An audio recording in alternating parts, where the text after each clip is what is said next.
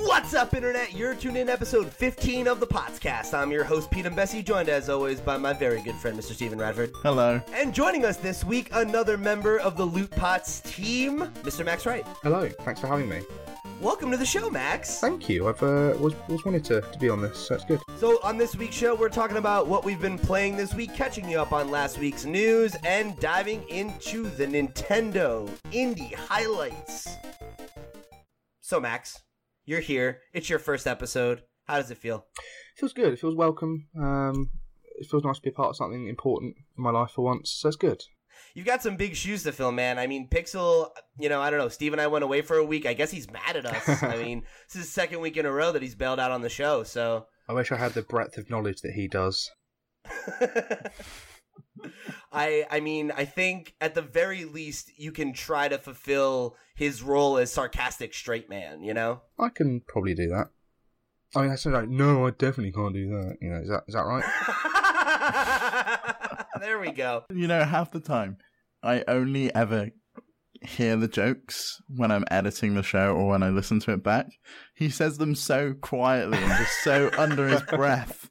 Like he'll just say something and then you hear it back and it's absolutely hilarious, but you I just always completely miss it when we're recording it. I feel quite bad, but it, it comes across really well as if like we're just ignoring his jokes. yeah. the jokes aren't for you. The jokes are for the listeners. Like, why should you be enjoying them? exactly. I think let's be real, the jokes are for him. They're not for any of us. It's his way of being sane. I mean, can you imagine recording a podcast with us two every week? It wouldn't end from the sounds of it. Oh, well, last last week's show almost didn't end. We got off. We got off. Not last week. The week before. We got off recording, and then we were we carried on talking. I swear for like another hour, just about books and all sorts. Of things. It was of like stuff. two hours, man. It was, like- and that was when we we developed what will be our next podcast, Podcast After Dark. The fans have already requested it. There's a petition going around. I got a GIF with a raccoon sent to me. People are they're about it. Oh man. But I'm gonna try to keep the show on the rails this week. Which good luck to me. But uh, we're gonna kick things off by talking about what we've been playing this week. Max, since you're our guest, I'm interested in hearing uh, what you've been playing. Oh wow, okay. Um, so this week I've been playing two games really. Uh, Minit, which I know you you've played, Pete. I don't know if you have, Steve. I haven't. It's it's on my list from the Christmas show, and Oh, okay. Pixar was Yeah, yeah. raving about it. Yeah, he gave it one of his top 10 spots of the year, and that was actually what motivated me to play it. Um, I think if you're a regular listener of the show, you'll know that we missed last week because both Steve and I were away, and uh, I got a chance to play it over my vacation, and I enjoyed it quite a bit. Hmm. What do you think about it, Max? I uh, yeah, I I really liked it. Like, I, the first thing that sort of got to me was just the whole like dying every minute. I was like, there's no way that you can you know get far enough in the game just on this minute. And then when they add the other houses in, and um, you know, it all starts to come together, and it was the the, the puzzles as well. Um, yeah, I mean, I really enjoyed it. The music was really good, but I think it was just the way that they used that minute that you can um, spread out. Basically, it's, it's it's sort of now. Steve's gonna absolutely hate that I say this. It kind of reminded me of a way in like a Metroidvania purely because not because it's actually Metroidvania, but the way that like the map expands as you play it because you're collecting things and doing things, and you, as you get an Right. item, the map gets bigger and bigger, but you're still within the confines of the the one minute, you know, the one the one minute to play it in before you die. And I feel like it, it definitely does have elements of a Metroidvania because, like, you you definitely are kind of required to do some backtracking and stuff like that like as you unlock new abilities or find new items and kind of start to understand the flow of the game better Yeah, that was i think the thing that was most interesting to me was obviously the whole one minute thing is a really like interesting hook but i feel like once you really start to understand the flow of the game and how your actions like which actions affect the world and like what's going to be reset every time like y- you start getting in this really fun rhythm with it where I don't know. It, it just it has a much a much different pacing than like any other game I've ever played. yeah, definitely, yeah.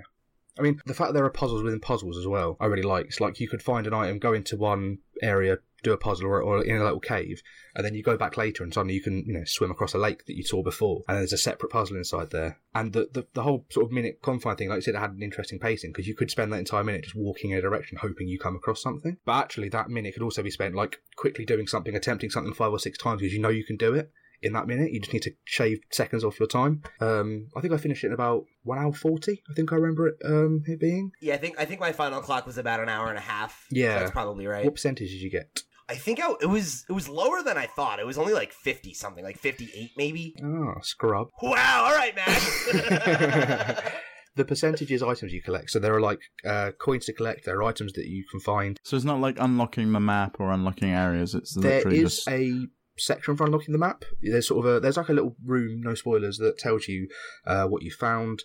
Uh, Like how what many- your overall progress is, yeah, basically. pretty Okay. much. Yeah, yeah. So I did seventy one percent. So I'm assuming that that is the of the coins in the game, and the, the coins I thought were quite interesting little puzzles. Like there's one that requires you to do the same thing sort of ten times in a row. Every you know every time you die, you do the same thing ten times, and then you get a coin from it. Oh, so they're more like achievements rather than like the strawberries in Celeste. They're not coins you go to an area to get. It's you do a task and they'll award you with a coin. Yeah, yeah, Yeah. And then you spend the And, coins. and sometimes it's sometimes it's really simple, like just understanding how you can interact with the world. yeah, Like um like the first one, and this is like a mild spoiler, but like it's the very very beginning of the game. Like you have a farm near your house, and when you get the watering can, you can like water a flower three times in a row, and then you get a you get a coin. What was that game way back on the Xbox 360? You just had to press a button like a hundred times, and they would give you they would give you like a platinum achievement or whatever it was. Oh, It was like Avatar.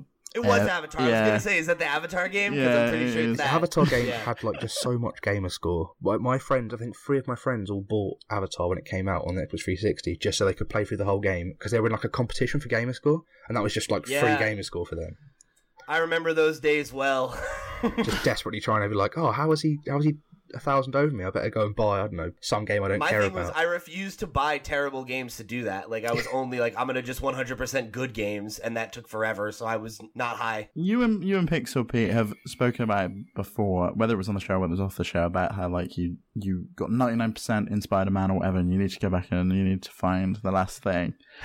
I have never ever ever got into the mentality of being a completionist in a, in a game. I've never ever completed a Pokédex. I've never got all of the collectibles in Mario sixty four or anything like that. I just I can't do it. I get to a certain point in a game and I'm just like I'm done with this, and I walk away from it. That's what happens to me with most games. Like, uh, I wanted to platinum Horizon Zero Dawn when it came out because I loved it so much, and I just burnt out on getting the platinum. But like Spider Man, I know I'll go back and do because I'm literally one achievement away from it or trophy. Okay. if the platinum is achievable, which it is in Spider-Man, it's like it's so easy to do. But there are games like like Horizon that, that are probably quite hard because there's probably like really difficult challenges to do. But Steve, I've, I've actually got. do- Have you never hundred percent of the game? Um, I mean, I don't know that I've never hundred percent of the game, but I've never tracked the achievements. So, Sounds I like mean, you've never hundred So you, you never like did it on purpose. You've never no, I've, ne- I've no, I've never purposefully got out my my checklist and made sure I got every little thing. haven't lived, man. You haven't lived. I just I don't see the point. I just don't see the point of it. I just I cannot see any satisfaction Honestly, in it. like I, I think I think it all comes down to just like bragging rights. Like it's a Yeah. badge of honor. It is. Like I could have easily done it in Shenmue 2 when they Shenmue when they re-released it last year, but I only checked the achievement list after I'd like finished the game, and one of the oh, achievements is right. like right at the beginning. And I'm just like, I'm not gonna go back and play through that just to get it. Right. I, I really can't be bothered with that. I've never got all the achievements in a game, like on Steam or on Xbox. Never done that, but I have on I don't know most of my Switch games got 100% completion. Just like all the Metroidvanias I've done, um, games where I'm like, oh, this I could do this, and I'll just do. it. I've got a spreadsheet at work of the 100% that I've got. See, Wow. Yeah. it's the spreadsheets. That's did- what I I mean. I'm not admitted into that. Yeah, I don't want to be doing work when I'm playing games. I'm I don't gonna- want. I'm, I need to close Excel and walk away. I'm going to delete the spreadsheet. There's no work involved. It's just a handy place to keep it, so my boss doesn't see that I'm not doing work. Here's my question for you, Max. Mhm. Are you going to 100% the other game on your list this week, Transistor? That is a very interesting question because I have no idea what the what, what collectibles are at the moment. I've, I've played about two and a half hours of it, I'd say, and I am really, really, really enjoying it. It reminds me a lot of Bastion, which is also on Nintendo Switch, which I haven't bought yet but have completed previously. Isn't that the same Same developer? developer, yeah, same developer. It's the same musician, so it's got the same sort of musician, same composer. Sorry, so it's got the same musical style. Um, it's got sort of the, the lyrics in it. It's got the same narrator. So there's a lot of elements of Bastion that tr- you know, transition ooh, over into Transistor, but it's very different in the gameplay. Like Bastion was very sort of almost like a top down. You know, you, you if I remember it right, there was like a bow and arrow, and there was a you know series of weapons and hammers and things like that. And you just move through levels linearly, whereas this has like more strategy elements to it. So each of your buttons has a different attack, and then you modify said attack by using other attacks. Because each attack will have like a, a main attack and like a sub attack. The sub attack can uh, modify other attacks if that makes any sense. And then you sort of you press ZR to go into like a, a strategy mode where you'll have like a timer bar, and then you can go from A to B, do an attack, move, do an attack, and then you sort of press ZL and then it just does it all in like one smooth motion. Okay. If that also, makes real quick sense. for for our North American listeners, Z means Z. Uh, good No, one. not North American, just American. Yeah. The rest of North America says Z. Well, whatever. Did I? I don't know. Actually, ZR, ZR. Yeah, no, yeah. Z is Z is incorrect. ZR is is. What did I say? It is What did I say? you said ZR. Now I'm thinking about it. You just I just can't think what it is. You've It's broken alright. my brain. Pete, Pete usually says Pete, Pete usually says R two, so it's fine. Oh, That's true. I do. I say L2 and R2. Do you say A to mean B as well? X cross. No, it's cross, isn't it? Uh, yeah, I mean, the Supergiant games are ones that fascinate, fascinate me. I played some Bastion on the um on the Vita. Transistor's one on my list that I need to go. I, I do want to go play. They've just brought out Hades on Mm. the Epic Game Store as, as early access. Right. Presumably, that's going to be coming to the Switch. So if they're bringing all their other games, so Yeah, compared to Pyre, so Pyre was their third game, which is wildly different to Transistor and Bastion, who are mm-hmm. very, very similar games. And then Hades looks a lot more in the vein of the first two games. yeah, it's a return to kind of Bastion. I think. Their classic style, yeah. I'm- not sure if it's got sort of Darren Korb back for the music. I'm not sure if it's going to have the, the cool narrator because I haven't actually looked into it too much. I'm waiting for it to come to Switch. Otherwise, I'm not interested. As as far as I'm aware, it's the same person that did the music and the narration. Oh, good. Oh, sick. Okay, good. Because I have But he to sounds very different because he sounded very different in the first two games. yeah, yeah, yeah. I've listened to the Bastion soundtrack many times, and I'll probably listen to the Transistor soundtrack a lot of times because it's it's just really good. It's got you know, really nice. Um, it's, it's it's sort of woven into the theme of the game, which is quite nice. Well, this week I've been playing the game with the most memorable title, New Super Mario Bros. U Deluxe. Are For the reading Is this, Nintendo that? is this a Switch. Capcom game? I, I think You know? so, yeah. Super Turbo Championship Edition. I presume both of you play this on the Wii U. I did, yes. I, I, yeah, not for long. I'm, I'm going to come out and say it now. I'm, I do not like 2D Mario games. What? Sorry, I do not. I don't. Sorry, no, no. Sorry, let me correct myself. I do not like the new Super Mario Brothers games. Okay. All right. That's Okay, that's this- a, that series. That's a way more acceptable opinion. Sorry. Yeah. yeah, I know. I know. I know. Yeah, Like, I are you gonna sit here- you're saying the that. phone? You're gonna sit here on my podcast and tell me you don't like Super Mario Brothers. We got a problem. I'm really sorry that came out wrong. Please forgive You're damn right it did. I It's a Freudian slip. I um I kind of I kind of agree with Max a little bit. I way prefer the 3D Mario's, but the 2D Mario's are, are fine. I don't get as much enjoyment out of them. I don't find them as interesting. It's kind of a, a done thing. You know what's going to happen. You know, Yeah. it's not. There's not really any room for them to explore like they did with Mario Odyssey. You're, kill- you're killing me. I mean, they added Peachette. They added Peachette into it for the deluxe edition, and that, Pixel, that come back. I, I'm en- I'm enjoying it. I'm playing it on easy mode. I'm playing as as my girl Toadette. I'm glad that she's the easy mode because I'm terrible at this game. I have no idea how fucking hard 2D Mario games yeah, were. they are. They are They're hard. tough, they're, they're, but it's not. It's So not fun hard. hard. They're not like they're not hard as far as platformers go, but like It's- if you're Yeah. if you're used to like the 3D stuff, then yeah, like 2D Mario is Yeah. definitely more challenging. I mean, it's not Celeste level where I'm like wanting to throw it across the screen because I couldn't get a strawberry, but it's not. It's not easy, and I died, and it like takes you all the way back to the beginning of the map, which was kind of which was kind of annoying. But then, as you kind of progress further through, you can like jump to specific sections and and things like that, which is which is quite cool. I do like the the little toad little shop slash mini games where it Mhm. gets you to like do different things as you as you wander around, and visually it looks really cool. Yeah, I'm I'm enjoying it. I've only just made it into the sandy area. So I think I've got like three or four more areas to go. And then I've, on top of that, I've got new Super Luigi Bro, whatever the whatever the hell Yeah. they decided to call that. I've got the Yeah, I've got the Luigi. Luigi variant afterwards if I want to play that. Yeah. Luigi Bros. I never touched any of the Luigi content, so that's one of the things that's been kind of making me want to go back to it. But I just don't know if I'm gonna find the time. I've been playing a lot of games lately. Yeah, I, I don't I don't think it would be one I would go back to if I'd finished it. Yeah. I don't think I'd have I, I would buy it again. And it's also like Kingdom Hearts comes out next week. It's like I'm about to fall down that rabbit hole. There's there are better things to play. So you know, so you're gonna have nothing to talk about on the show again for the next like three months. it's, it's- gonna be it's gonna be Red Dead Redemption And thing Spider Man again. all over again. Yeah. The thing about um, New Super Mario Brothers U Deluxe, let me just say that again.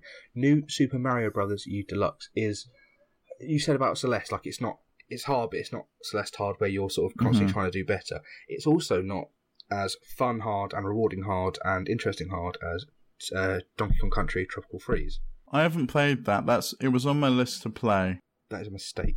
I don't know when. Maybe it came out when there was a time when there was other games around Yeah, or something. February, there were no other too. games. what other games were there to play in February of 20, 2018? I don't know, but I'm coming up to February. I've got so much to play in February 2019. This year I've got Smash Brothers I'm playing. I've got Moonlight I'm playing. Over on other consoles, I've got um, Assassin's Creed and Red Dead that I'm playing. Resident Evil 2's coming out. There's so much stuff. It's like, where do you find the time to fit it all in? So you have to prioritize, which I just, I don't know, I just never got around to playing Tropical Freeze. It honestly, it's it's one of my favorite Switch games. It was one of my favorite. It was my favorite Wii U game. I think, thinking back, like it's it's just. I went on a small Twitter rampage about it in the week about how just perfect it is and how severely underrated it is compared to something like Super Mario Brothers U Deluxe, which I think on the Wii U version got really good, sort of like nine reviews. And then I remember Donkey Kong Country getting its first go on the Wii U, getting sixes and sevens, and GameSpot gave it a six. I think that's so undeserved. But that's just that's just me, and I think you both should play it. I think Pete, you say you own it or you? I do own it. Yeah. Yeah, I would recommend. I'd seriously recommend giving it a go. It's it's really like it's it, it's just like really good. I mean, it's retro game, uh, retro studio, sorry, and they're really one of my favorite developers. And it's just every single level tells a story. Every single you know level's unique, and you never sort of see the same content over and over again. Which I feel like with the Mario games, there's always sort of like the the stock worlds. If you know what I mean. Oh my. All right. All right. All right. That's it. I'm I'm putting a cap on this conversation. Fine. I will not sit here and listen to that blaspheme. I I want to know, Pete, what quality content you've been consuming. Boy, Because, you know, I've heard there's this really good game that you reviewed for the website that I want to know all about. I swear to God, I have exclusively reviewed horrid games for this website. You're just pull in the short straw every time. I've been so lucky. Every single one I've got since since I started at LootPots, I've just been like, eh, this is all right, or wow, this is a good game. I've not had any trash. Grant, granted, I only reviewed two games, but they were both published by uh, the Chinese devel- uh, publisher Coconut Island Games, and man, their games are bad. Lazy. Yeah, they're they're lazy, lazy ports. Like I, if you go and read my review, b- both of them uh, called out the games for like being poor ports. You know, for Yeah. having bad translations, for not optimizing themselves well for the Switch, uh, and that's that's the problem with the game I played from them this time, which we didn't even name, uh, called Dying Reborn. And uh, it's a game that I truly cannot recommend anyone pay money for on Nintendo Switch. I read the review and I, and I was um, biting my my finger through it, like, ah, this is awful. Like, I can't believe you had to put the time in to play it, review it, and, and all of this. And it's, I feel bad for you. I think there might also be a bit of a difference that um, Steve must be a massive optimist, and you're a massive pessimist. I'm not though. That's the thing. Like I'm I am so willing to give a game enough rope to hang itself. You know, like if you read my Shio review, all I want Even that's like the most what- sorry, optimistic statement you could have said. phrase? I, listen, I calls them like I sees them, man, because I went in with a positive attitude. Like I, I want to like every game I'm gonna play. I don't want to invest hours into a game I don't want to play, and I don't want to mm-hmm. crap on things. If you listen to me on this show, I'm very high on most of the games that I play. But man, like so. The thing with Dying Reborn, right, is it is a uh, uh, first person adventure game with like point and click style adventure kind of like logic for the puzzles. And it's it's like essentially an escape room game. Every every level is you're in a different room and you need to look around find items get clues contextualize those clues and solve puzzles or riddles. And the puzzle design is is really good for the most part. Some of them are stupid hard. Like if you're somebody who really likes a head scratching puzzle game, there are some puzzles in this game that I don't know how you're supposed to have figured them out. so it's unfair. It's unfairly hard. Yeah, definitely hard. And uh, I, I I called it out in my review. I don't remember the name of the, the website now, but I needed to use a guide to get through some of them. And that was when I actually realized how bad this port was. Because I was just kind of like, oh, I guess this is just kind of a cheap game and it's not that great. But like, I looked at the PlayStation 4 version for the guide, and there's full voice acting. The animations are better. The models are better. The lighting's actually good They cut all the voice acting for the Switch version. they cut all the voice acting and Wow. they touted it as a feature that it had an Wow. all new and all all new story. And yeah, it does have an all new story. That makes no sense. so immersive. So you just have to read off the screen because they couldn't afford to redo the voices. And the thing is, is I'm pretty sure that the reason they did that was because they did a bad translation of it, and it was like, oh, okay, like we can justify the fact that it doesn't make any sense and that it's a bad translation if we call it a new story and we cut the voice acting. That's why it's a new story because they made it up as it went along. And that's the thing is, it's not totally different. It's like there are things about it that are way different. Like they added this weird backstory and like this very weird like sexual subplot, and it makes it doesn't make sense. Like it's I walked away from it just being like like it it raises several threads that just go nowhere and get dropped. Is there any redeeming aspects to it? The puzzles. Like the puzzles, the puzzles, but some of those aren't any good because you can't see the. Right. Like we spoke about on the last the last episode, some of the like things, the lighting was broken, so you couldn't see to pick up an item Yeah. or whatever. So So there's really no reason to pick it up. No. it's not even Puzzle. like you're not even going to be look reading the story and going, "This doesn't make any sense," but it's hilariously No. badly translated. no, it's it's one of those things where like it was such a chore to get through it eventually. My my takeaway in my review was like if you have at, if you're at all interested in the premise, go play it on PlayStation 4. Hmm. Cuz it's just Mhm. not good. And I can't speak to the Steam version. I haven't looked at the Steam version. It came out around the same time, it was presumably the same as the PS4 version. I would think. Uh, but yeah, I just There might be there might be a third story. There might be like a third Oh my version of the story on that- Steam. I have to Each play it now. exclusives on every every console. but yeah, so I don't just don't don't play this game. I didn't know it Okay. existed until I saw you review it. So that's really not hard for me to do. Keep it off your radar. So you played you played Minit as well. I did play Minit as You well, liked it? um, which I already talked about. So I'll, I'll, you know, save it for next week because I'm sure Pixel's gonna want to talk to me about it. I really want to know about Katamari. Yeah. Yeah, I played some Katamari Damacy, brother, and it is just as good as I remember it. That game is a masterpiece. Katamari is a so good, masterpiece. so good. Did it ever come to Europe in regional release? No, it never That's ever came I've to Europe. This is it. the first time it's come to Europe. That's why I've never played it. Okay, because when I've heard, when I, I've been aware of it, obviously because of Smash Brothers mostly, but never played it. And it's okay.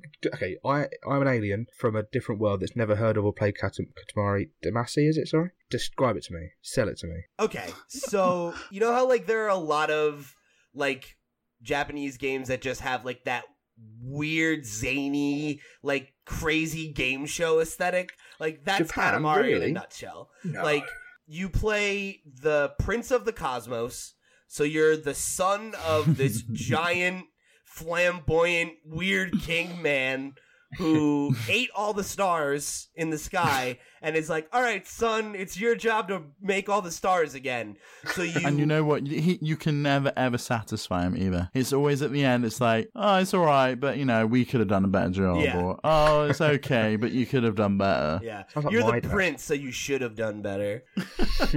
yeah, so I mean, you you have what's called a katamari. It's a little ball, and all you do is you roll things up in it to make a star. So like you, in on some levels, you start and you're like as small as a thumbtack, and you know, and you're just rolling up stuff around a house. And then the final level is like you're literally rolling up the entire planet, basically, and like rolling up entire cities and, you know, like kaiju and all kinds of stuff. So it, it's, it's zany and ridiculous, but it's like classic arcade gameplay at its finest, where it's Yeah. just, it's just about the gameplay and the art and the music, and all of those things Mhm. are fantastic. I can officially say I would never ever have guessed a single word that came out of your mouth. So that's thank you for confirming that for me. The music, especially, I'm just in love with. yeah. I got the I got it on vinyl for Christmas. I, I've, I know I've told you, but oh my god, it's just so so listenable. Yeah.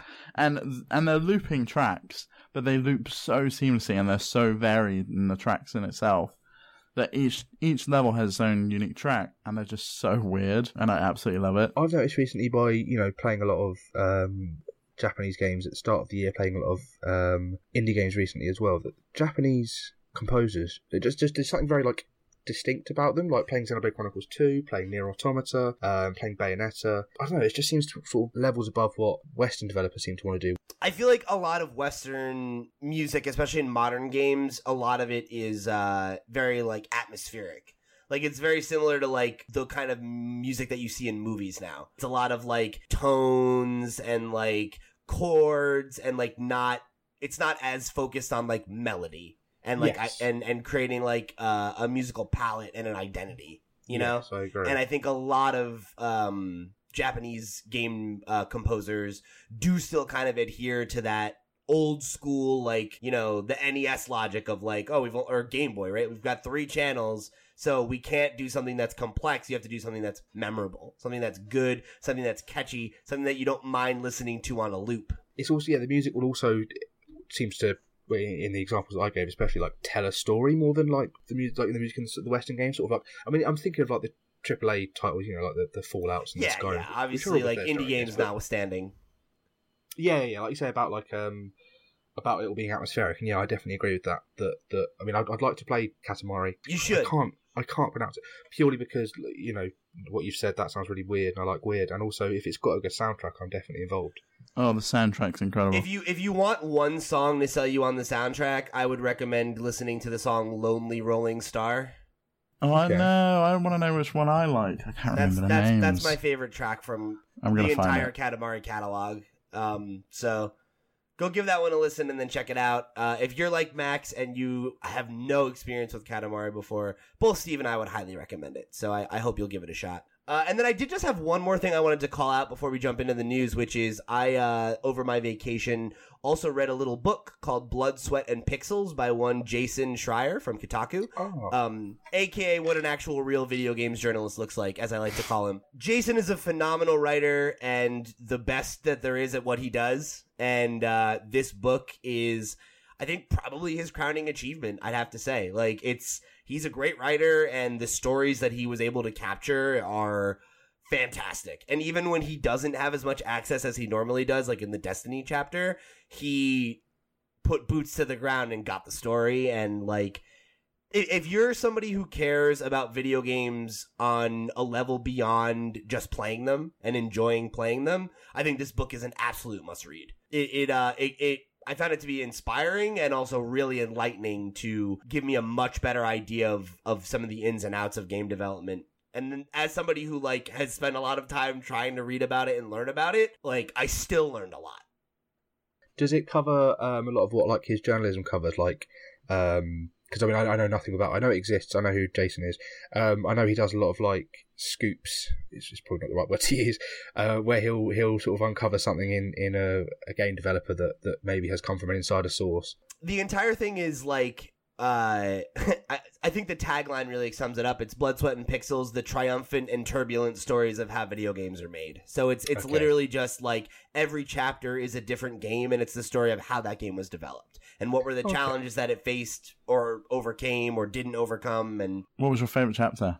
I, I I think the the chapters that stood out to me the most were probably Stardew Valley and Yeah. Destiny. Now, I adored the Stardew chapter just because, my god, what a hero his girlfriend is. Oh my god, yeah, yeah. Like Absolute hero. I couldn't believe it when I read the story. I was just like, wow. with, without spoiling anything, Stardew Valley would not exist without uh without her contributions. So Yeah. I, I I I couldn't recommend the book more highly. I, I think it was a fantastic read. It's it's probably the best book I've read about video games since Console Wars. So uh, I I highly recommend it. And Steve was also obviously a fan. Um, so go go check it out.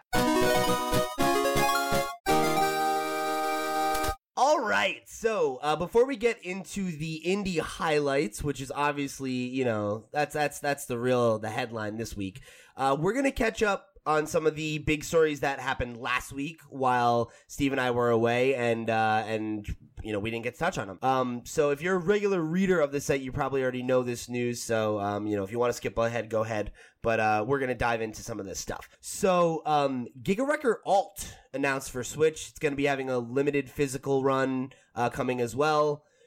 What do you guys think about this one? I, I had not it's- heard about this game until we wrote about it. never, So never.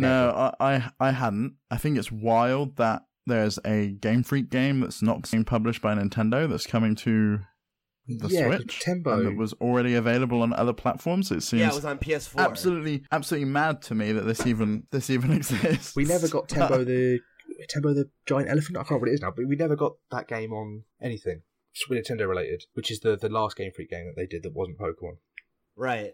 And it's just weird because that game I feel like similarly came out with like little conversation or fanfare around it. Yeah. Yeah. Like, how did this game come out and nobody was talking about it? Oh, this is going to sell like hotcakes now. But interestingly, it's only getting a limited run physical release. They're not doing a full press release. It's being done by limited run Who is games. So publishing it um, digitally then? Rising Star? What have they published? No idea. Well, maybe that's maybe that's it. Maybe they don't have a publisher like Nintendo behind them that, that wants to put a big full release. Maybe, they they're, they're game free. Well, yeah, I they get could, it, but they I could mean- get it if they wanted but it. it's also you know it's not a Pokemon game, is it? It's it's something. It's a, a smaller team inside Game Freak that have decided they wanted to make this game. And there, there was like a program inside Game Freak where small teams could come together, pitch a game, and then they would get the funding to make that game. That's how Tembo came about. There's one other that I can't remember, and that's how Giga Wrecker oh it's come about. So I guess that maybe not having the backing of a maybe it's got the backing of Game Freak as a name, but it doesn't have Pokemon or Nintendo behind it to really give it a push. So it's kind of like Game Freak, a Game Freak indie game. It is. It is essentially what it is. It's just strange, though. It's still strange to me that, that there aren't more people talking about it or that like they didn't Mhm. themselves hype it up more. And I, I'm sorry, I misspoke before. I said that it had already been on PS4. It was actually already on Steam. It's coming to Yeah, PS4 yeah. and Xbox alongside Switch. Yeah, it's, uh, like I said, it's interesting. I think it's it's a Metroidvania co- Ooh. style thing. Probably not going to be for me, but probably definitely one for Max. I would say. Nah, it doesn't sound like my cup of tea. Yeah, either. I don't. I don't really think I'm gonna get into it as well. I, it's it's just more interesting to me because I just don't. I don't understand how a Game Freak game Yeah. can come out and no and Yeah. nobody knows about it. Uh, that's the But real here we story are. here, isn't it? Like if this was by you know Team Seventeen, it wouldn't be as big a story as it is that Game Freak's releasing a new game on Nintendo Switch and, and PS4. It's because of it's because of who it is and the prestige that that developer. I do think there's a lot of games that that just looking at the trailer, there's a lot of games that sort of are quite similar in style. Not Metroidvania, but like things like uh, off the top of my head, Double Cross. Uh, I think is coming out, which looks quite similar in that you can't really pin down what it is. Like Hollow Knight is is is Hollow Knight. It's very unique, but it's sort of got not generic, but it's it's it's not niche enough. If if you get what I'm saying. Yeah, and I think like even if like you don't. I, I don't think it's necessarily generic. It's just like it doesn't have as distinct an identity. Yeah. Where like you look at it and you're immediately like, "That's what that is." Yes. Yeah. I'm sure that doesn't help. But yeah. I mean, we could be surprised. It could be fun. Haven't actually looked up any reviews. The problem is none of us are gonna play it. I'll take one for the team. I might take one for. When's it out? I'll take one for the team. I'll do it. All right, do it. It's it's all you, oh, buddy. I'll, I'll I'll call in. I'll record my own podcast, and then you can just cut me in. wow. So this actually okay. So I I was looking into it to see when it first came out. It first came out on PC in February 2017. It's an old. It's an old Oh, okay. game. yeah, ages ago. It's not early access. It just it just came out and no one knew about it. Uh, so next up, we've got Downwell, which is a excellent little platformer that I'm a huge fan of, coming to Nintendo Switch this January. Uh, so the game was originally a mobile game, I believe, before it came to uh, PS4 and Vita, where uh, where I played it, Mhm. and it is it's really cool. So you know, obviously, if you're uh, someone who's played any video games at all, you know that most platformers deal you're going left to right, right? Or if you're a Metroidvania, maybe you switch it up, you go right to left. Downwell is unique because it's literally all vertically scrolling down. Yes. Do you know, I read a review on a website and it was by this guy called Pete. And he was talking about this game and he was like, you know, I thought it was a really cool idea that you can go up, but it's not done Yeah. very well. And I'm guessing this is done well uh, compared yeah, to this is, Shio. uh, yeah, right. exactly.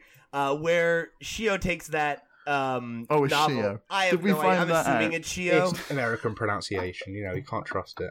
All right, we're gonna we're gonna we're gonna go down that rabbit hole with your U's and your stupid S's, whatever. Um. Anyway, yeah, D- Downwell delivers on that idea, right? Where it, it's constant. It's all about downward momentum, and you have this ability where you have like you have gun boots, basically, um, where the the goal is to go down like as long as you can without stopping and you use the gun boots to like shoot and bounce off of enemies. So that's like how you deal combat, but like you can also just like dodge in some instances. Um, but like it gets very like treacherous, you know, the further you go and and the more advanced you get in the game. I like the the visuals. It's like monochromatic with just red. Does it stay that way? Does it change? I think I think you can manually change the color actually. okay, it's like uh it's like a gel on top of an old Yeah. Game, like the gels that they used to put over like either a Vectrex or like back on old arcade games, like the original uh, Space Invaders. wasn't actually color on the screen; it was like colored glass over the top of the screen, which I, just, I, I like it. It's cool aesthetic. Like if you if the like aesthetic of like Minit or like Undertale appeals to you, Downwell is like very much in that same kind of vein Yeah. of the very simple Long bit. monochromatic style with little bursts of color. And uh, I, I think it's a gorgeous game, and it, it, it um it's just a ton of fun. Like I played it like two or three years ago now, I want to say. So it's been quite a bit of time since I got a chance to play it, and I- I'm definitely gonna go back to this game. It's only it's only gonna be three dollars when it I was comes. gonna to say Switch. for the price, two sixty nine or two ninety two Yeah. dollars ninety nine. It's like it's well worth it. yeah, I want to get it mostly to play it in vertical mode because I have the flip grip that lets it actually do it properly. So that's like one of the games that when I got the flip grip and was like, I'd like to write about it. I was like, oh, what games can I use? And I, you know, I looked at Donkey Kong, I looked at uh, Ikaruga, and I was like, Downwell. I, I knew Downwell was coming. Um, so that was yeah, that was the the, the kicker for me. And I really want to play it just to really actually get a full use out of the flip grip because it's been a novelty so far. Just playing Donkey Kong, going, oh look, I'm playing Donkey Kong in vertical mode, but actually having a full game to play um, will be fun. Interesting about Downwell, um, the developer, he was hired by Nintendo, wasn't he? yes, yeah. He And then he left. He left last year. Yeah before he ever like made a game.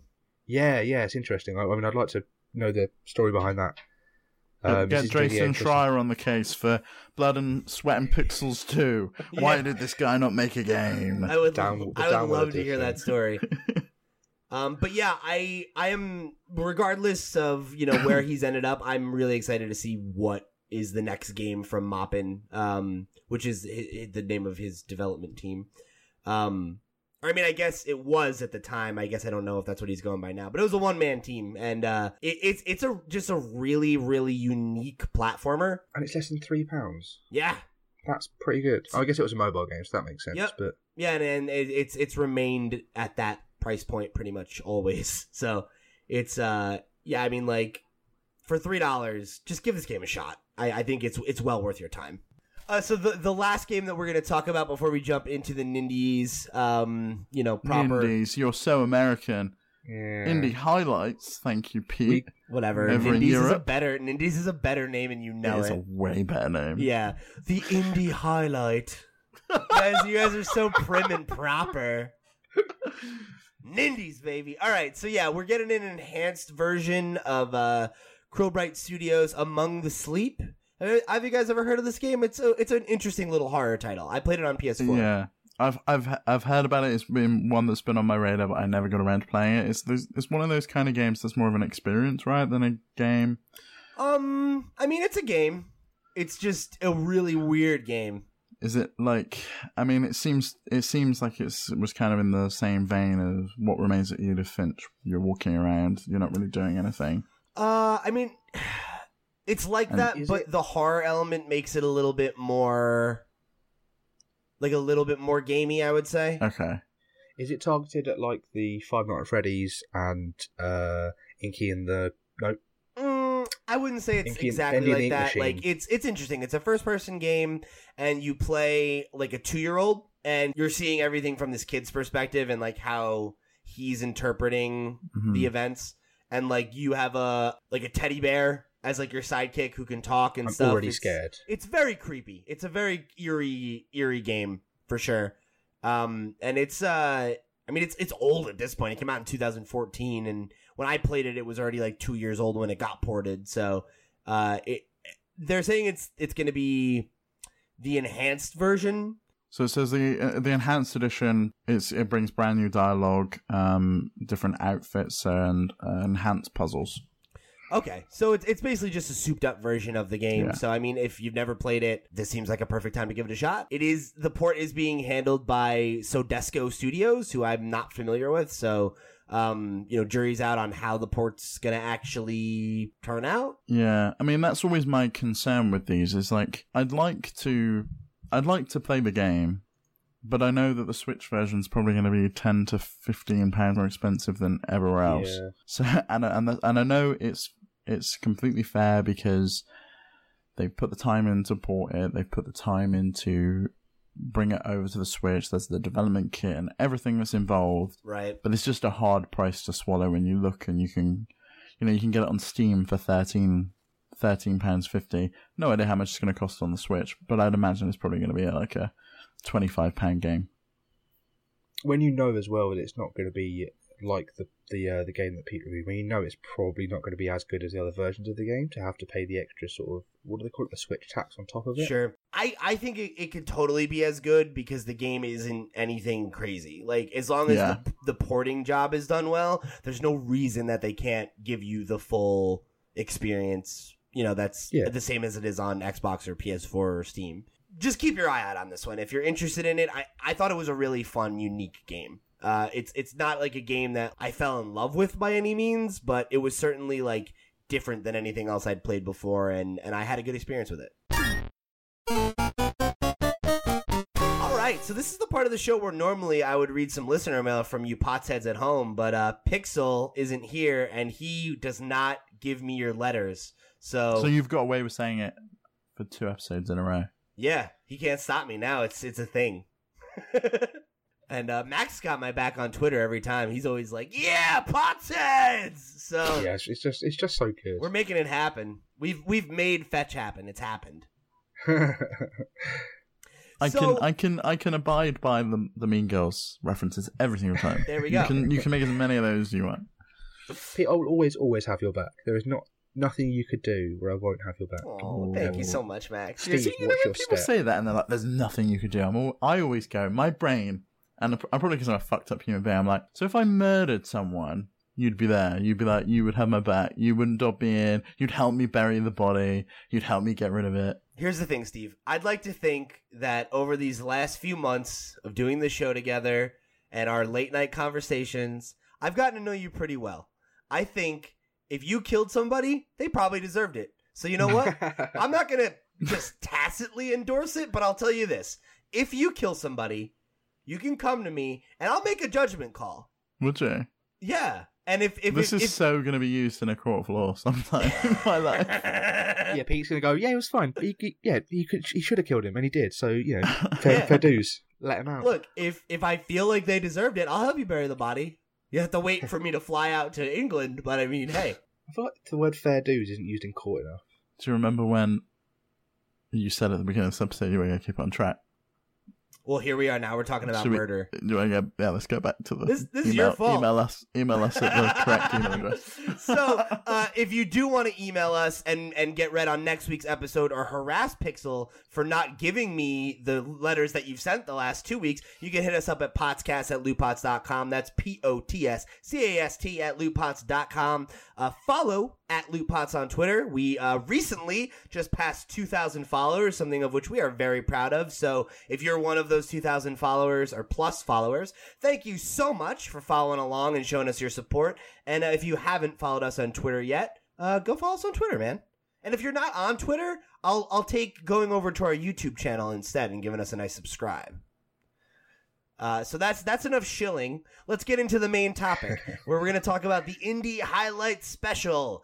Uh, so as we've been talking about for like what feels like months at this point, we've been waiting and waiting for a Nintendo Direct. It's been since September since we got our last Nintendo Direct. Uh, it really seemed like we weren't going to get one in January. What with uh, all the Nintendo announcements that were made, you know that that I wrote about on the website, like Kirby and Yoshi both getting release dates and all that stuff. It seemed like we were just going to be skipping it, but in fact, it was an indie event, uh, which many Nintendo fans got very salty about. Um, but we are big fans of indies and indie developers here at Loot Pots. So I was really excited to get the announcement of an, of another indie highlights because I'm actually often more excited by these because I think there's generally a better chance for you to get something that you're like you're not expecting, you know, or something that is unheard of. Well, I can I can see it from both sides. I can see why people get upset when there's not the Nintendo Direct. They're not giving us the news that we we come to expect. But when I look back at my list of games from last year, my number one game was an indie title. It was it was Undertale, and Yeah, yeah. A lot of mine were And- too because because it there's just so many of them. And I think Moonlighter would have made it onto that list. Celeste probably would have made it onto that list if I'd have played them sooner. Yep. So I, I, I look forward to these because it gives an opportunity for the smaller games to get their uh, get their moment without being overshadowed by oh and here's a, here's a few small indie titles. By the way, here's the next Pokemon because you don't want that in the same Yeah. place because every every indie title is going to get overlooked. It's not going to get a story written about it. No one's going to pay attention to it. So I, I like that they give it its own its own space. It's interesting that you say that because I did not know about Celeste until it launched, despite it being in the January Direct last year, because it was overshadowed by other things. Like they gave Celeste its own little section in the Indies bit, and I just didn't think about it because Mhm. there was other things to think about.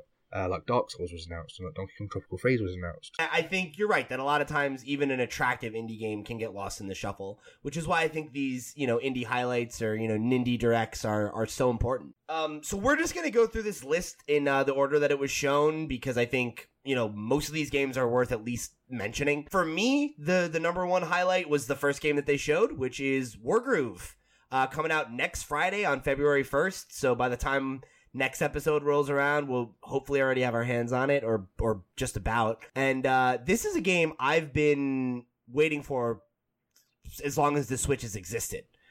Well, it's interesting because the first ever Nindies stream, is that no, yeah, first ever Nindy stream uh, featured Wargroove, and it was like one of the the highlights. I remember. Yeah. and then we've just never got a release date, and it's taken almost sort of two years into the Switch's life for it to come out. And it's one of those games that we've just watched its development because it ticks so many boxes. You know, it's got the pixel art, it's got the sort of Advance Wars of Fire Emblem aesthetic, and then they kept adding things like make your own campaign, um, you know, make your own story maps, all these things like that. And it just it's, it's it's become more interesting, and to finally have a release date feels really good. It's like it's like watching a baby being born. It's more like watching a baby being crafted or growing. like you know, the baby being born moments, like you know, not that long, and it's pretty gross. But you know, the whole rest of it's a marvel. Hooray!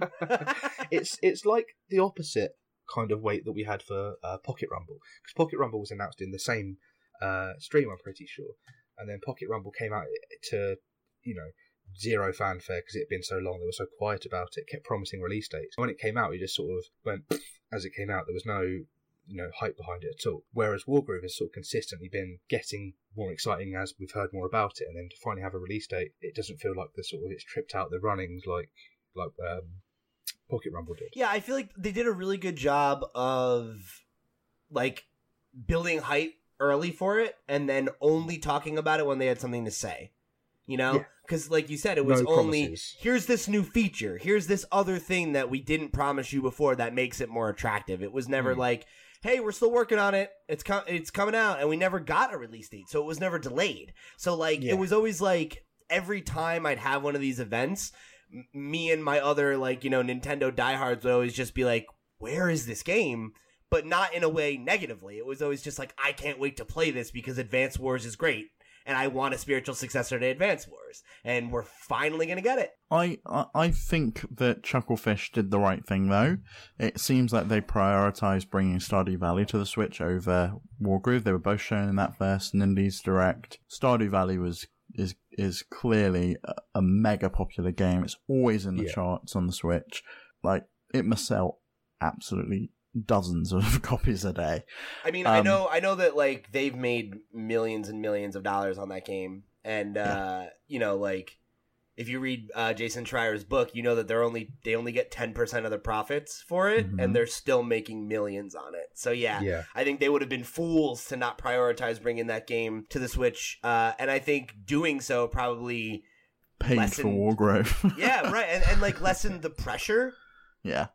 Yeah. It's it's it's a way more complete package now than it was. You know, it's got three single player modes with campaign, puzzle, and and um arcade or adventure, and the editors looking incredible. I've watched a couple of their live streams that they've done, and the level of flexibility you get. You get given like a grid, and then you can put put down your commanders and put down you know rivers and roads and, and forests and you can have events happen when you go into a forest and you can create a cutscene and you can create entire stories and uh, your own campaigns and then you can share them you can upload them online and you can go online and you can download other people's whether that's your friends or whether that's com- complete strangers that you want to uh, give a try. Whether you can download them and modify them like um that was always one of my favorite things of like the far cry level editors on like Yeah. Far Cry 4, Far Cry 5 is being able to download it, make slight tweaks, and then re-upload it. So you might download it, go, oh, this hasn't got enough people in it, and you'd have like a hundred kind of a hundred army guys in, and then you would you would go and do whatever you want. But yeah, War Wargroove's been one that's on my on my radar for a while. I've never played Advance Wars, but I always Really? wanted to.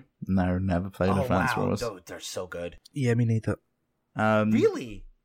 Yeah. And you're Yeah. both excited for this game. That's awesome. I'm really excited for this game. Yeah, well, yeah. Because I mean, I've, I've then played sort of similar strategy games since then, and there's a lot to be said of a game that can um, ha- have endless content with level editor that also has a fully featured campaign, has fully featured. You know, it's a full game on its own. It doesn't have to just purely stand on on the um, the, the, the custom made stuff, which is why I never got sort of Super Mario Maker, for example, because it, there was no. There was probably some crafted levels, but it wasn't like a full game. It was more purely based around being creative, which is fine. It just wasn't the thing, kind of thing I was looking for. Yeah, I agree. Like that sort of thing doesn't appeal to me. But the fact that this game comes with 50 hours worth of like single player content, it has local and online multiplayer. There's competitive. There's co-op.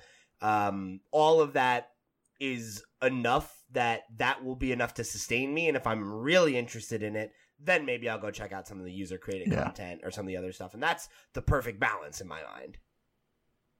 But yeah, this this game is is out like you said next Friday. Uh, but you can download it today, so you can. It's one of those games where you can pre-download it onto your console and it unlocks at midnight. Uh, there is also one little other interesting tidbit that, um, as we started recording, uh, Pixel tweeted out um, a retweet of Rodrigo Monteiro, who's one of the developers working on the game, who said that uh, the game will have a day one crossplay from uh, between PC, Switch, and Xbox One. Interesting. Yeah. And I wonder if that's why the PS4 release is delayed because it's not coming out on PS4 on day one. Yeah, I would imagine that has something to do with it. Because they've just enabled Rocket League for crossplay. Right. Um, so they're probably PS4. they're probably working with with Sony right now to see if they can, you know, It's insane how much traction Fortnite got that they were able to force Sony to do that. yeah, it's the biggest biggest game in the world. So. Mhm. But yeah, I uh I think that's an awesome move too, and I'm really psyched about having that day one, like right out the box. So um overall, good on you, Chucklefish, man. I um Chucklefish is I think one of the most exciting video game companies out there right now. Obviously, they were instrumental in um in bringing Stardew Valley to life, which, you know, shout outs to them for that. If that was the only thing they ever did, they'd they'd be deserving of praise. But it seems like they're really reinvesting that money and those resources that they got from from that success into a lot of other really exciting projects. Uh, one of which we'll talk about a little bit later. Yeah, the one I'm really excited about is Witchbrook. I don't know if you've seen any of that. No, I haven't. Take a look at Witchbrook. It's basically Stardew Valley Harry Potter. Oh, you you got you that, that speaks directly to my interests. Yeah. it looks insane. Uh, next up, we had Double Kick Heroes, which uh, is a really interesting looking game. It's a heavy metal rhythm game that's also a shoot 'em up. It's Yeah. nice to see rhythm games done differently, Yeah, but also very familiar. and it's essentially a like post-apocalyptic world. There's zombies, and everybody who's left alive is like a heavy metal fan, I guess. Excellent yeah, they're all uh, part of the same excellent band and they're driving along the highway in this Cadillac. Yeah, it's got like a kind of like Mad Max vibe to it, but a little more cartoony. Um, it reminded me of Brutal Legend. Do you remember, Yes. guys? Remember that the Yeah, Double Fine yeah. game with um, Jack Black. with Jack. Black? Yeah. Mm. Uh, so it's coming first to Nintendo Switch in summer 2019. Uh, even though it's currently available on early access on Steam, I don't really. Yeah, I I put this document together. I put all of those in quotes because after every single one, it was coming first, and I think that must they must mean consoles. consoles Yeah, first, right? yeah, yeah. It's like, yeah, PCs, they don't count. Nintendo's like, no, I've never heard of a PC. What's Right. that? People don't play games on there. Those are first spreadsheets The and spreadsheet. If I'm making To be fair, if it's in early access, it's not actually out. So True. It's, yeah, Just saying. is a fact. Um, I, this game's got 30 original songs. I think I saw in the trailer, which is it, very yeah, impressive. and then it, it's also got some licensed music from a couple, um, yeah, Gojira and a, a couple other metal bands. So It's impressive. It's good. You know, they stuck to the theme and then done it to a to a you know a much higher degree than I would expect for an indie developer to make thirty original songs for a game as opposed to just sort of. I mean, it's a rhythm game, so maybe you do need the original songs, but um, probably It's- it's cheaper than impressive work. licensing that many, you know. Yeah, yeah. But yeah, I, I very much get the feeling that this game is like a super labor of love. I wouldn't be surprised if the songs are done by some of the people on the development staff, you know? I would say so, yeah. If you look at their website, they call all their staff the band. It's really cool. Oh, no. That's cute. So yeah, I I mean like this looks really cool. I don't I don't know that it's a game that I'm necessarily going to pick up, but like I think if you're like a fan of heavy metal and rhythm games, like if you're a Guitar Hero person and you're into like, you know, like classic old school metal, like it seems like this is the game for you. My favorite Guitar Hero was. Uh, did you ever have the DS one? Yeah, oh my god. Plugged it in the. You plugged this thing into the bottom of the the Game Boy port, and it only worked on the DS Lite. That's Yeah. so plugged it in funny. the bottom. Had this goofy little plectrum that you plucked the strings on the screen, and you and, then you press rock the buttons on into the, the thing. on Well, you had to just blow on the microphone, he would said say rock on. I still wake up with cramps from that game. Like my left hand is just in bits because I played that game so much. And I played. I got tiny Trump hands. Worked perfect for me. Yeah, I, I like rhythm games. Yeah, I think we discussed before that I I liked the rhythm aspects of Night in the Woods. I liked the musical aspect of Wandersong. Even though I suck at musically uh, everything, I can press things on the screen. And when I go to an arcade, I'm always on DDR. That's the one game I go Oh, to. is it? I'm no good at that. I, I, um, Double Kick Heroes. I just want to say the boss designs look fantastic. Like I don't think there's a theme, but they're just every single boss just looks really good. I think And the really art in general just Yeah, looks oh, really yeah. good. Like I was really impressed by the the trailer that they had to show off. I think it's like very stylish Mhm. and um yeah, like it's just this is one of those games where like it doesn't to me it doesn't look like a Pete game, but it's like I it's one of those games I'm just like so happy that it exists because Yeah. it's like it's it's clearly a labor of love Yeah, and I hope it finds success. Uh, so next up was a game called uh, When Ski Lifts Go Wrong. Uh, this is one we've seen in the past before. It's available now, surprise release, uh, and you can get it right now for 15% off until February 6th. So great deal. It's uh, you know, if you're somebody who like watches YouTube, you've probably seen this or many other games like it. It's like a physics based like construction puzzle game. So it's, it's, like very much like structure, isn't it? And just sort of you, you build it, and then you know it goes wrong, but at the same time it works, and that's what makes it funny to play and watch. And Right. Yeah. So I, I think Yeah. it's a game you can definitely expect, like you know, is going to be big in like the YouTube and Twitch community and stuff. Yes. And it comes with hundred levels that are pre-made, but I think the sandbox builder is probably going to be the thing people are really messing Yeah. around with most. So uh, this is not a game that I'm interested in. No. Like, I just don't it care for doesn't games like this. hole. No, there's no. I there's kind no- of got my kick from this from um, Bridge Constructor Portal Edition, yeah, and I only Sure. got like as a GLaDOS. yeah. and I just wanted to, I just wanted some more of, of her humor in my life. And I was just like, you know, I I can I can kind of see why people dig this, but I get Not the really appeal. It's just not for me. You know, Yeah. like I think I think like these games very much feel like they're made with with the expectation that like they're going to be made into videos, and like yes, that's cool, but like that's not the kind of let's player I am, and that's not the kind of like game I seek out. So yeah, I don't play games to sort of do sandbox in that way. Like I don't.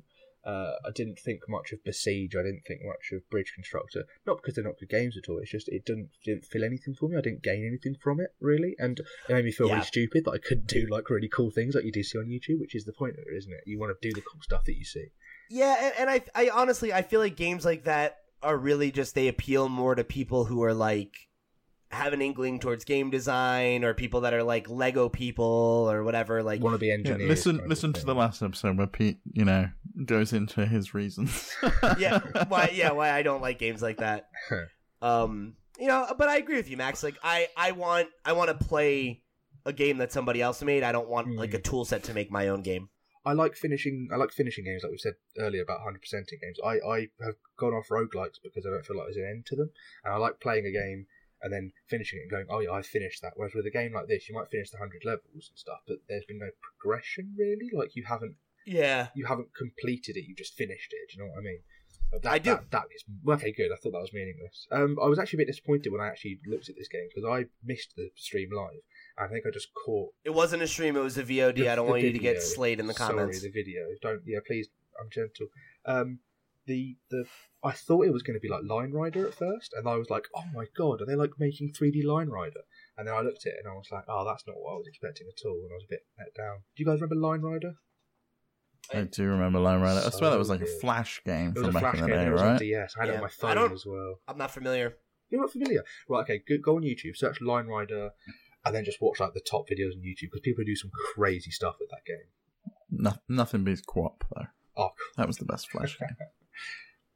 That's like the original uh, "Getting Over It" with Bennett Foddy, isn't it? Like the, there's yeah, the frustration. right, exactly. Yeah, people can do it really well, and it's really annoying how they can do it well.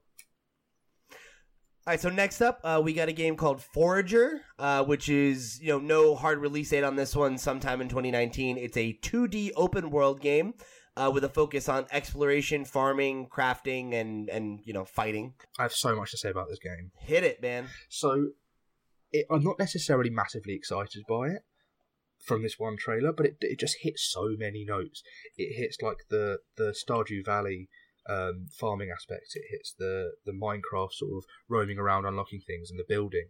It hits the sort of dungeon crawling um, aspect of games I like. It hits so many notes, and the only thing I think it, I wish it had, even as a pixel art fan, was like better art style or a more um, Yeah, interesting art style than what it is. I I agree. That was like my big problem with it is like, and I, I don't think it's just the art. I just in general, I don't feel like this game has a ton of identity. Yeah, Like the art it does is- so many different very things. simple. The the music wasn't super appealing to me, and I feel like it's like very much like it's a 2D open world game, and you can craft, and you have a base that you can build, and you can farm, and I'm just like, okay, I like I would rather have a game that does one of those things really Yes. well, rather This than is one that's trying the- to do it all.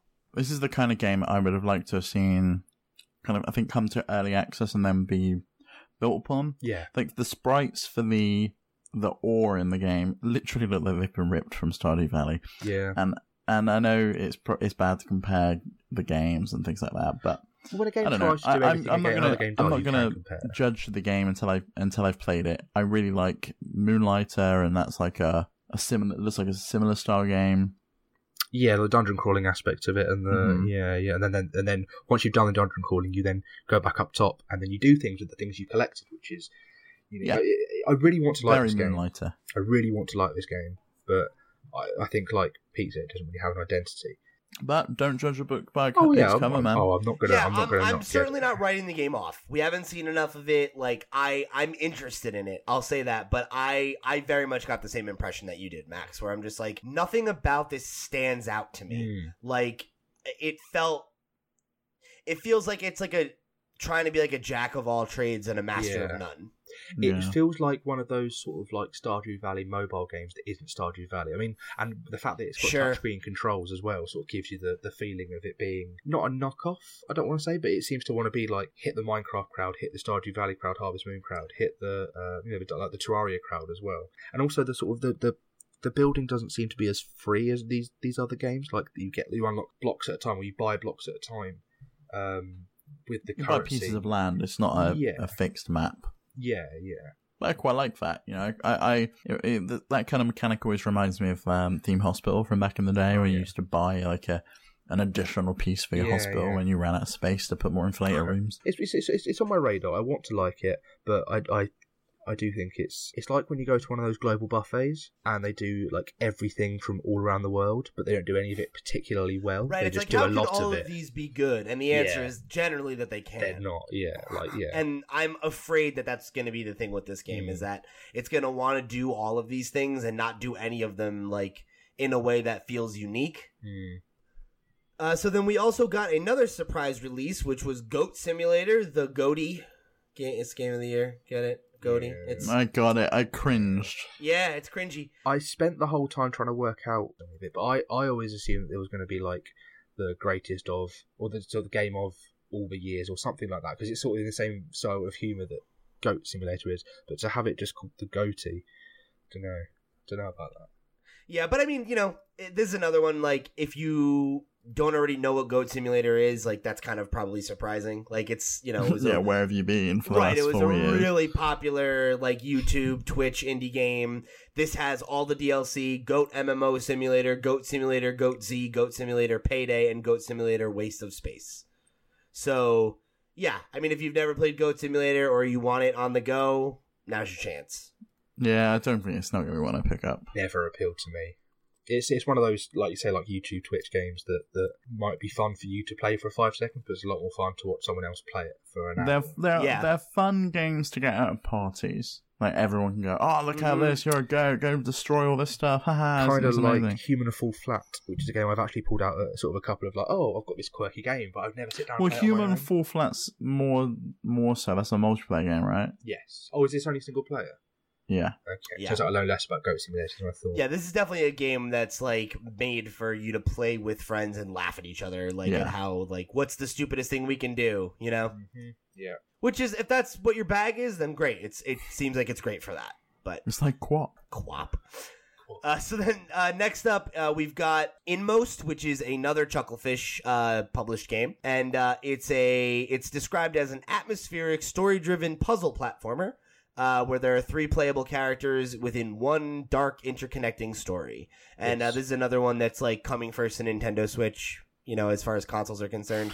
Um, This looks so good. yeah, the art for this one really turned me on. I thought that the, the pixel art was really good, but I, I very much like I had a moment like before they were like, oh, there's three playable characters. I was like, what's going on? How do these Like, connect? what- how does this make any sense? It doesn't. yeah, does it? how do these connect? What is this? What's like? What am I supposed to be taking away here? Yeah. Like, It gave me Octopath Traveler vibes. Both Yeah, the in style was the, definitely 2D the HD. visuals and also the style of of gameplay. Like it's it's eight people in Octopath and they're all going on the same trip or the same journey and the same story. And each one has their own kind of story but all interconnects into the one global story. I, I hope something similar is going to happen here, but I hope the story is probably a little bit better than Octopath because I don't think that's been particularly well received. Yeah, it seems to sort of. It seems like these three, unlike Octopath, where they're all sort of happening in the same world and they the locations interact and the characters are, are all sort of fairly um, uh, static. This seems to take place in like three completely different like worlds or time periods or something. There's a guy with the sword who's fighting the serpent. There's the kid. Uh, was he climbing to get the pie? Was that from the trailer? Have I made that up? That sounds about right. And then was the guy. Who's the guy with the beard? What was he up to?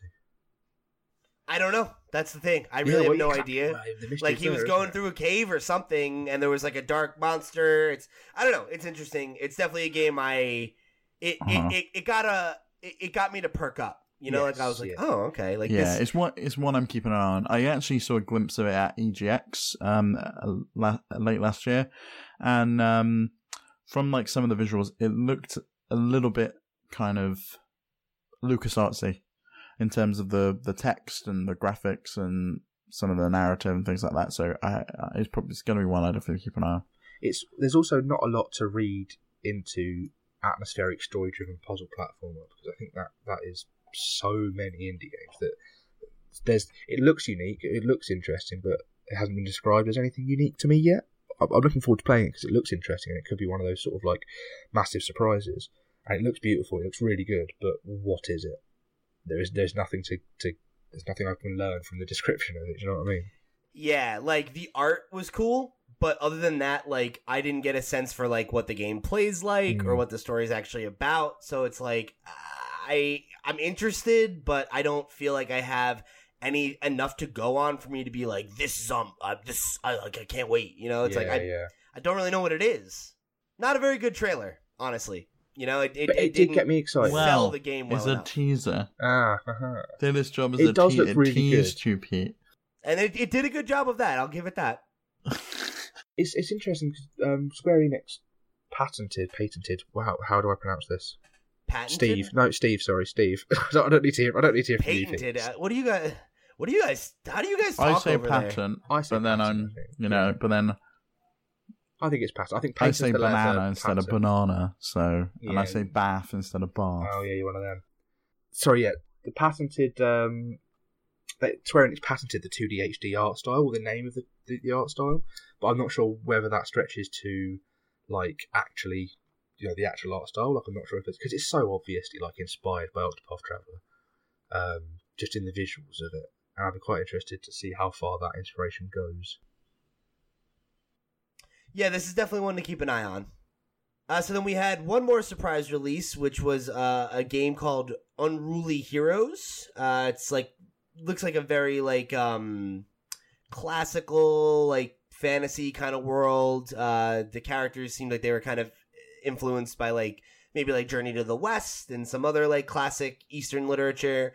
Um, there's four playable heroes. Oh, look at that! It is inspired by the famous It is Chinese inspired novel. by Oh, Journey no, to the West. To the West. It's- I didn't read that yet. yeah, it's it's literally that story apparently. Okay. Yeah, well, I mean, it's like the main character is a dude who looks like Sun Wukong, and then there's like a pig guy, and so yeah, There Journey go. to the West. So you're all in. That's it. You sold now. Can I can I Uh, flip this coin and be rude for a second?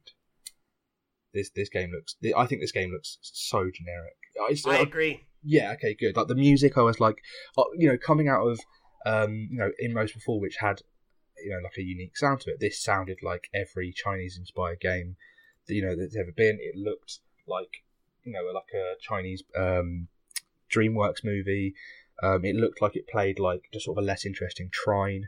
Just nothing gripped me about this at all. Like I, I, I double tapped on YouTube to skip ten seconds through it because I was like, I'm not, I'm not interested in this anymore. It didn't Yeah. grab me at all. I, I had the same reaction. It just it didn't do anything for me. You know, I I like the way it looks. I can see why you think it's generic, but the fact that you control four people at once, Oh, sorry, at once. Hang on a minute. Have like I that's controlled this I wrong? don't really know many other games where you control four heroes. you heroes. don't control all four of them. It's multiplayer, isn't it? No, you can you play you control players four people, At either once. single player or with three yeah, other but is it like Trine in that you can swap between characters? Because in Trine you swap between the three main characters, don't you? Swap between the wizard to make. The I mean, yeah, it could be swapping between them, like um, other games like uh, Thimbleweed Park do that as well. where Yeah, you swap sure. in between to go to different places and do different things. But even still, that was a unique mechanic, and I think if they if they pull that off and they do it well, playing four people could be good. And I'm interested to see what the online PvP is going to be. Whether that's just like You gonna pick this one up? Maybe, maybe Okay, I don't Well, know. We'll find out next week. If I've played it, you'll find out next week. we'll find out. Uh, so this next one, this is the uh, aside from Wargroove, this is the game that I was most interested in. Is uh, oh my CrossCode. god, this, this is hundred percent the game I'm most interested in. Yeah. Um this is one that uh Jason Schreier, who we mentioned earlier in the in the show, he's been singing its praises on Twitter like crazy. Um so the fact that he's so into it has definitely made me uh want to pick it up. It's like a 2D action RPG, sci-fi world.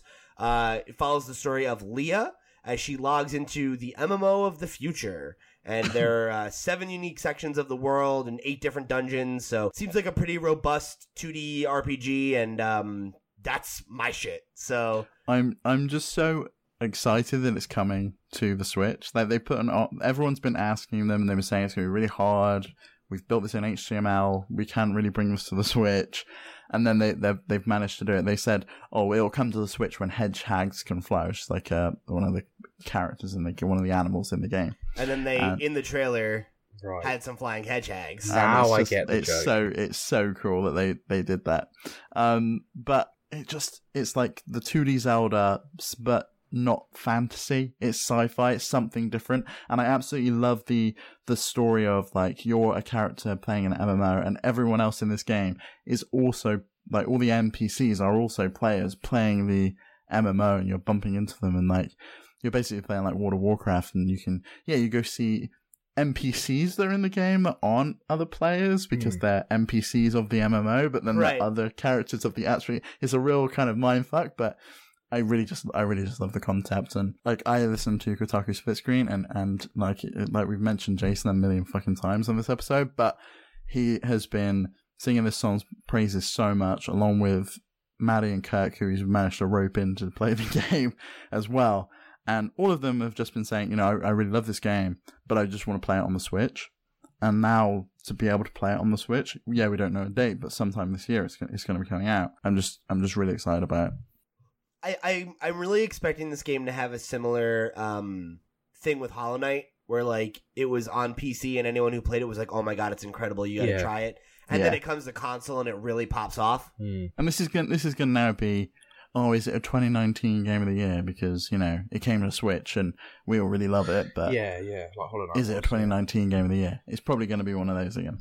Yeah, But yeah, this is going to be a day one pickup for me. Agreed. Hundred percent. Yeah, absolutely. This this one is uh, one of my most anticipated games of 2019 for sure. Is it? See, I never Yeah. heard of it until today.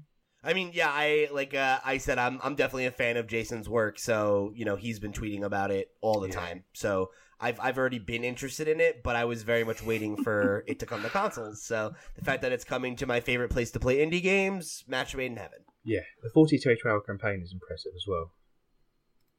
Yeah, yeah, Yeah. absolutely.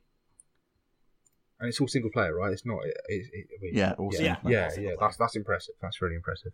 All right, so then uh, the game that closed out the show, which I thought was a weird choice, uh, Steam World Quest: Hand of Gilgamech. It's a uh, turn-based RPG with like deck building mechanics, like very similar to, um, like, I guess like Chain of Memories from Kingdom Hearts. Yeah, oh, that's exactly what I was thinking. I thought it was too obscure. Yes, it is exactly like Chain of Memories. It's also Yeah. more like Slay the Spire now, more recently, if you talk recently. But it's exactly like it's exactly like Chain of Memories. I wish you could see my face right now, Pete, because I'm really. Nobody talks about that game. I, Nobody. yeah, exactly, exactly. My mate was like, "Oh yeah, I'm playing all through the Kingdom Hearts games." I was like, "Oh yeah, how did you find Chain of Memories?" He was like, "Yeah, it was about 14 minutes long. Good video." And I was like, "What the hell are you talking about? You just watched like a recap video instead of actually playing a the mother- game." I no, know that's unacceptable. I know. Um, I, that um, game is really underrated. yeah, I've, definitely, I've definitely. never played a Kingdom Hearts game. That's fine. It's too late to start yeah. now. Yeah, yeah. There's no, there's no point. It's like trying to watch like Evangelion or One There's Piece. just too like, many like bother. 1.5, 1, 2.6, 2.341. I'm just like, I have no idea which There's- where I should start with this There's series a, there's of a games. hundred Kingdom Hearts Honestly, games to play. you. I, and I, I'm all joking aside. If you really want to play Kingdom Hearts, just play Kingdom Hearts one and two, and then like I'm see how probably you just gonna feel. play three. That's a bad No. idea. I'm probably just gonna play three. No. You'll literally I'll- have no idea what's happening. I'll, I'll watch a recap video. Same thing I did Oh with Destiny, God. Destiny 2. All right. So what did you think of Steam World? I'm done. I'm done with this episode. You guys are f- killing me. Steam World. I really like Steam World. Dig 1. I really like Steam World Dig 2. I enjoyed what I played of Steam World Heist, and I wasn't expecting them to go. I thought they were going to do like a SteamWorld Heist 2. That's what I assumed was going to happen. Because on Twitter recently, they were like just hammering out copies of SteamWorld Heist. They were like, oh yeah, have copies, have copies. I was like, here we go. They're doing SteamWorld Heist 2. For them to do this, that because the first three games are all related if you look at them. This one seems to we don't know about that much yet, but it seems to be unrelated. It's, it's a new direction for them. But I'm interested in it, especially because of the whole chain of memories thing. But I wonder how much of that sort of Steam world world building is going to be in it, and how much of the game isn't going to be combat because we didn't see a lot of stuff that wasn't combat in that trailer or card combat. Yeah, I don't know how much RPG's in there. Like, I don't know what would bring me to play this over, say, Hearthstone or. Oh yeah, That but they're Elder very. Scrolls I think, card they're, I game. think they're different. It's not. It's not a card game in that it's not a competitive card game or a collecting card game. It's it's it's a. It kind of looked. you- It kind of looked like it to me. I don't know what the. Uh, w- It I definitely don't know has a much about the similar other game. aesthetic. It's got the. It's got.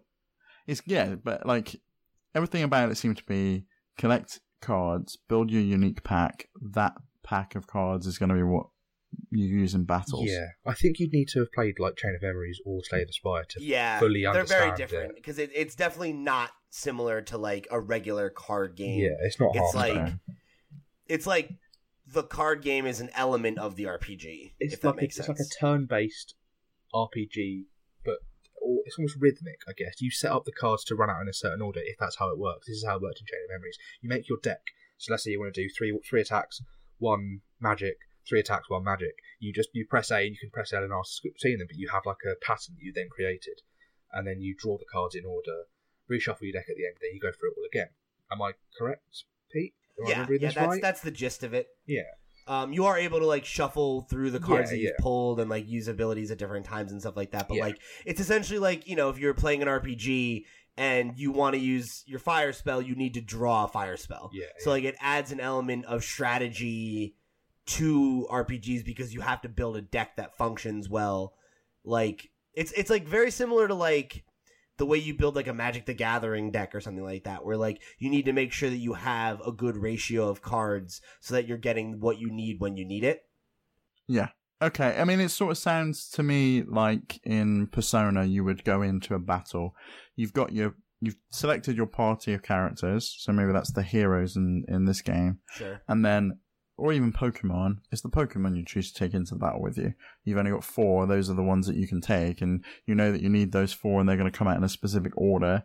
Those ones have these specific moves that are going to fight this, pe- this person. so it gives you yeah. that strategy element. It's just that like the element of randomness that's added by it being a deck of cards versus Yeah. like a selection of characters like does make it unique and it switches up the way that the game flows and it's it's a cool mechanic. I think the thing for me though is I've never played any of the Steam World games and Have like the aesthetic just doesn't really appeal to me. Like it, I don't know.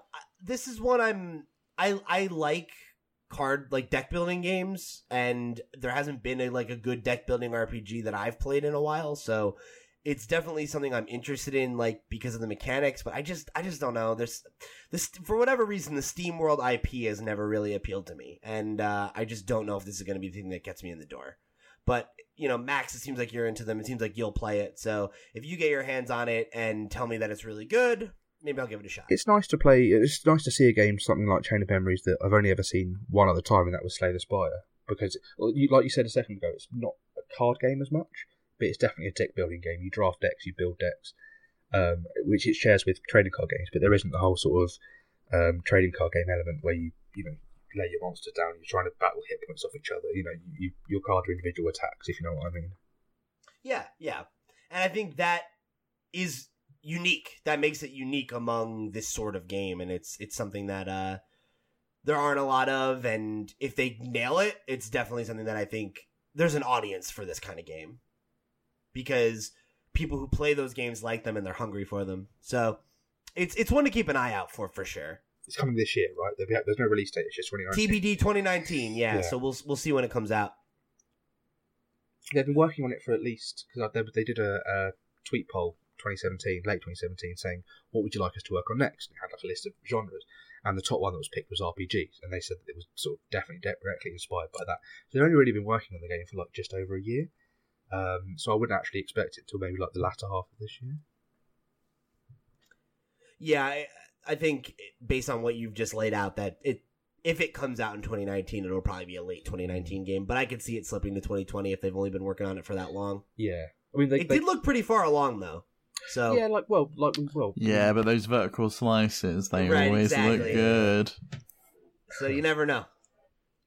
Um, but yeah, definitely, definitely one to keep an eye out for, and it's one that uh, you know, we'll uh, we'll have to have Max back on the show to talk about when it's out. Yeah, definitely. I'd love to. Um, I'll definitely give it a go, and I'll tell you all about it, and I'll bore you all with how it fits in with the law and how it flips. I, I don't know. I'll, I'll bore you all with some words. Yay! no, but uh, in all seriousness, Max, uh, it was a pleasure having you on the show. Um, I'm glad we finally were able to get you in on an episode um, because you're regularly very busy when we record the show. Yeah, Uh, but I'm glad we finally got you in on one of these episodes, and uh, we'll have to have you, have you back on again soon. yeah. It was a really horrible experience. I'll definitely love to do it again. Oh, great. Okay, great. You're a lovely I mean, now, now you're getting the true Pixelpar experience, you know? exactly. Yeah. Uh, so yeah, thanks again for joining us, Max. You know, go check out Max's work over at lootpots.com. He is, you know, he's he's always doing something over there. I don't know what, but he's doing something. So, uh, and remember, if you want to connect with us, write in to let us know what your favorite game from the indie highlight was. Uh, you can hit us up at potscast at lootpots.com. That's P O T S C A S T at lootpots.com. Follow at lootpots on Twitter or visit us at lootpots.com. That's going to wrap it up for episode 15 of the podcast. We love you very much, and we will see you next week.